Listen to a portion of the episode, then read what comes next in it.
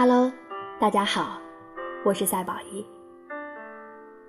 其实有时候对待感情，我相信有好多人都在纠结，要不要再坚持一下呢？那今晚这篇文章的名字叫做《再坚持一下》。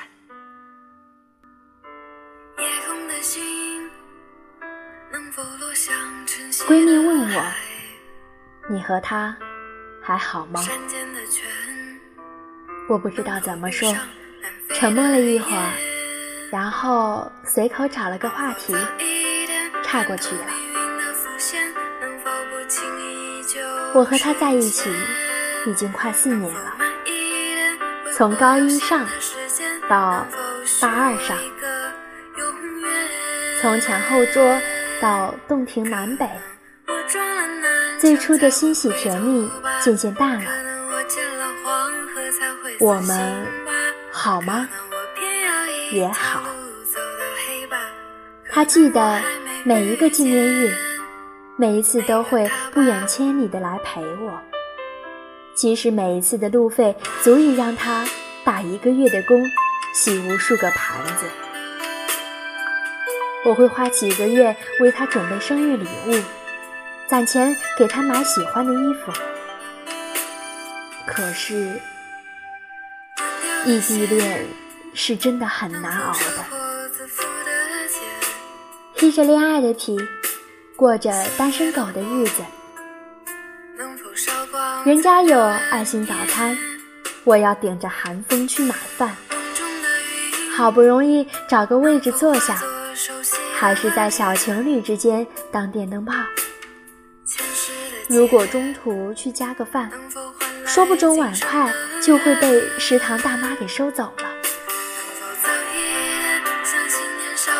期末去自习，一张八人桌，除了我和闺蜜，另外有三对情侣，背个书都不好意思抬头，只能默念“非礼勿视，非礼勿听”。而且异地久了，话题越来越少。每次打电话，不是他忙着赶作业，就是我急着改稿子。原本一天几个小时的电话，渐渐变成了每天固定的早安、晚安。有时候看着那字都不变的祝安，会觉得这根本就是在敷衍。仿佛一个玩了好几年的游戏，舍不得删，于是每天庆庆日常任务。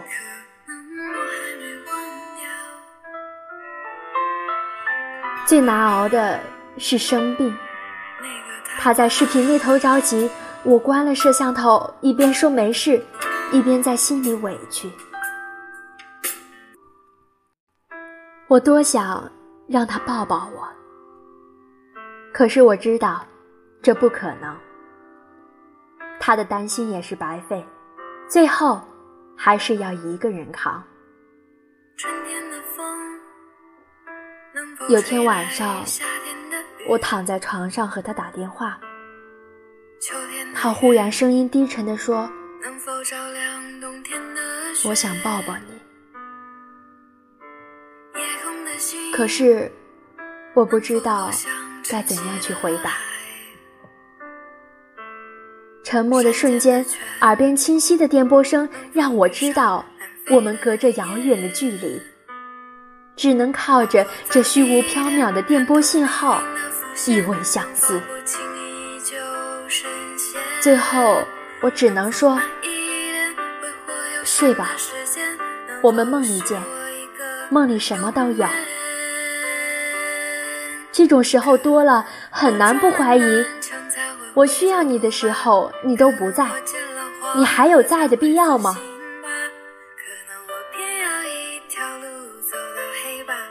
听说，所爱隔山海，山海不可平。当空间足够远，那些坚定不移的信任还能保持不动摇吗？说来。他有副不错的皮囊，即使不太会打扮，也足以在他的学校吸引一群迷妹。他学校本来就是阴盛阳衰，隔三差五就听他室友说有女生向他表白。我在电话的另一端无能为力。我不是不相信他，就是太相信他了，反而觉得心酸。他大概也察觉到。在电话那头跟我解释，并再三表明自己的心意。虽然我清楚的知道他不可能移情别恋，但那一刻是实实在在的难过。如果不是异地，我可以立刻出现在那些女生面前，宣示主权。但距离横在那里。不声不响，就在我们的感情上画上无奈的痕裂。打电话的时候，我越来越沉默，那是真切的疲惫，不想找话题，也不想继续了。我们的生活再无交集，信任感也在慢慢透支。我不知道这份感情什么时候会破裂。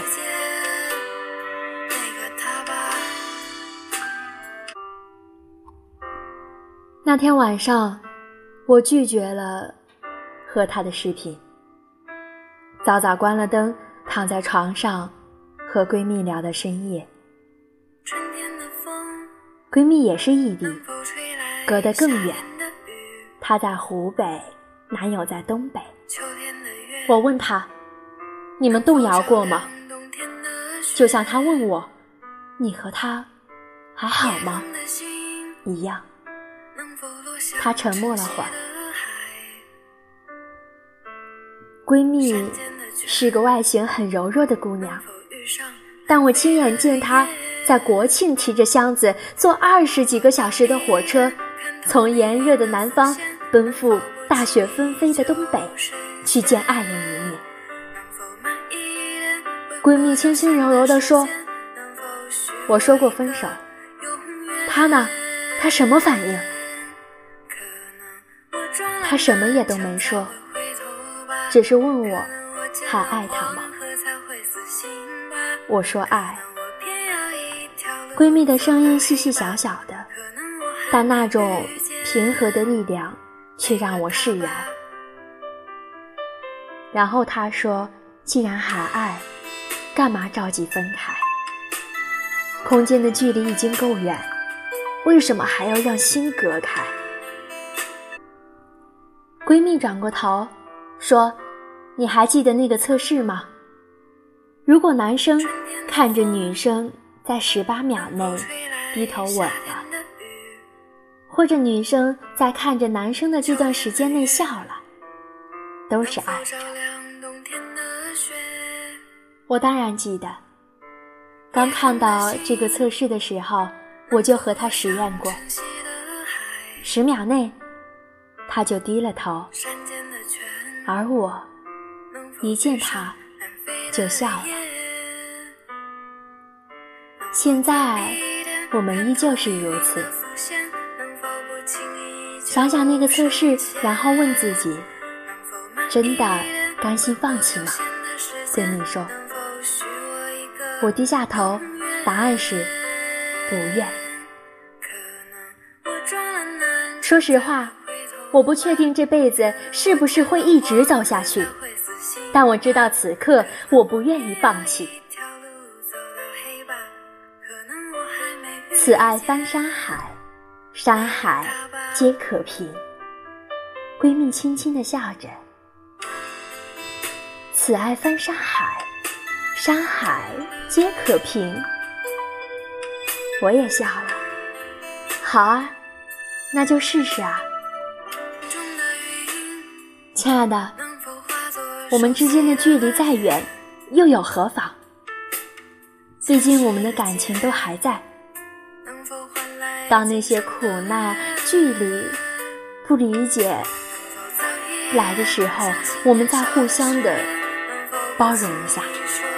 再坚持一下，因为我想相信那句“此爱翻山海，山海皆可平”。